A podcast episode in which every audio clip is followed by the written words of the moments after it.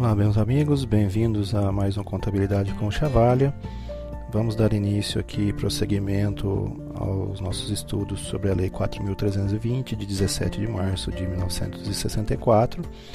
Essa lei ela estatui normas, né, de direito financeiro para elaboração e controle dos orçamentos e balanços da União, dos Estados, dos municípios e do Distrito Federal.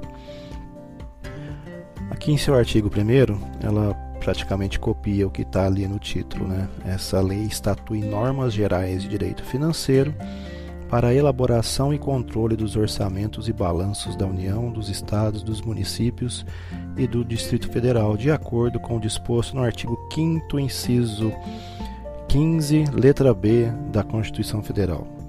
Muito bem, esse artigo quinto é, refere-se à Constituição Federal de mil novecentos e quarenta e seis. Com a promulgação da Constituição Federal de mil novecentos e oitenta e oito, Essa, esse artigo ele sofreu algumas mudanças. As mudanças que houveram aqui em relação aos dois artigos é que agora, anteriormente, né, competia somente a União a legislar, legislar sobre essas normas de, contabilidade, de direito financeiro, né? E o artigo vinte e quatro da Constituição Federal de oitenta e oito, ele diz que compete à União, aos Estados e ao Distrito Federal legislar É, concorrentemente sobre direito tributário, né, e financeiro. Aí no caso ele tira, ele acrescenta a competência do Estado, dos Estados e do Distrito Federal em relação a isso. Até a questão dos municípios, os municípios eles poderiam então atuar também naquilo o que a legislação ela não não não tem, né? Ela não fala, não está escrito ali. Então o município pode atuar, né, em algumas lacunas. A Lei quatro mil trezentos e vinte, é, ela trata de toda a, a regulação da contabilidade pública, né, de todos os entes da administração pública, seja ele de, de todas as esferas de governo e em todos os níveis, né? Então, aqui uma coisa que era novidade na, na quatro mil trezentos e vinte na época é a questão do, do orçamento-programa, né? da, dessa consolidação, do que, da possibilidade da consolidação das contas públicas. Então, com a, a Lei quatro mil trezentos e vinte, nós temos hoje a possibilidade de saber, né, com o orçamento-programa, é, com a consolidação de todas as contabilidades dos municípios, quanto está se gastando em algum determinado, por exemplo, no, no ensino infantil do país, no ensino infantil de um estado, de um determinado município ou de determinadas regiões. Sem contar que isso também facilitou muito a, a, a forma de fazer o planejamento para os exercícios, né? Então, uh, você tem hoje uma praticidade muito grande é, em relação ao a forma de se fazer de se, de se fazer os orçamentos municipais dos governos, né? Porque você tem que considerar, nós vamos ver isso mais para frente, mas você tem que considerar todas as despesas, todas as receitas de todos os entes municipais. Você tem aí as prefeituras que, que pertencem aos órgãos executivos, né?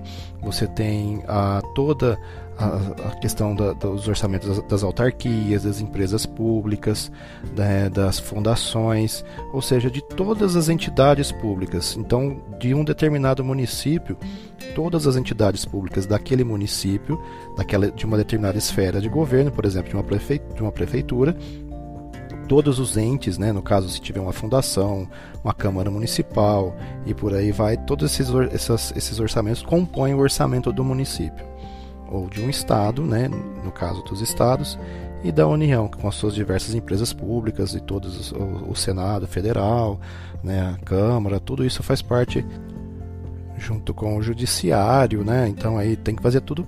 Tem que estar tudo, todas as despesas, todas as receitas tem que ser consideradas nessa questão orçamentária. Então, no, no município já é complicado de fazer, agora você imagina num estado com diversas empresas, né, universidades e por aí vai, né? Na União, então, imagina a, a, a quantidade de informação que tem que ser levantada para poder fazer esse orçamento. Então, é, aquela máxima de que o orçamento é uma peça de uma peça de ficção, isso é conversa fiada, porque para fazer um orçamento tem que coletar muita informação, muitos dados, tem questão de I B G E que você tem que levantar, que é super importante para você saber onde você tem que aplicar os recursos em determinadas políticas públicas. Então, não, não se trata de forma alguma de uma peça de ficção.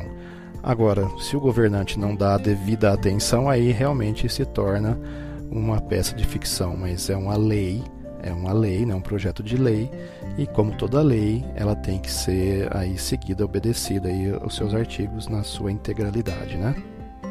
Então, mas bem, é isso. Para efeito aí do nosso primeiro episódio aí do, do artigo primeiro, né, da, dessa lei, nós vamos ficar por aqui. Então, meu abraço a todos. Peço aí que aqueles que ainda não se inscreveram, se inscrevam no canal, ative o sininho aí para receber as notificações. Com essa questão aí da, da Lei quatro mil trezentos e vinte, teremos vídeos praticamente, vídeos e áudios, né, mais áudio do que, o, do que vídeo, praticamente diários aí, tá? Então aguardo aí, espero a presença de todos. Acompanhe aí o canal. Um abraço a todos e um bom fim de qualquer coisa a todos.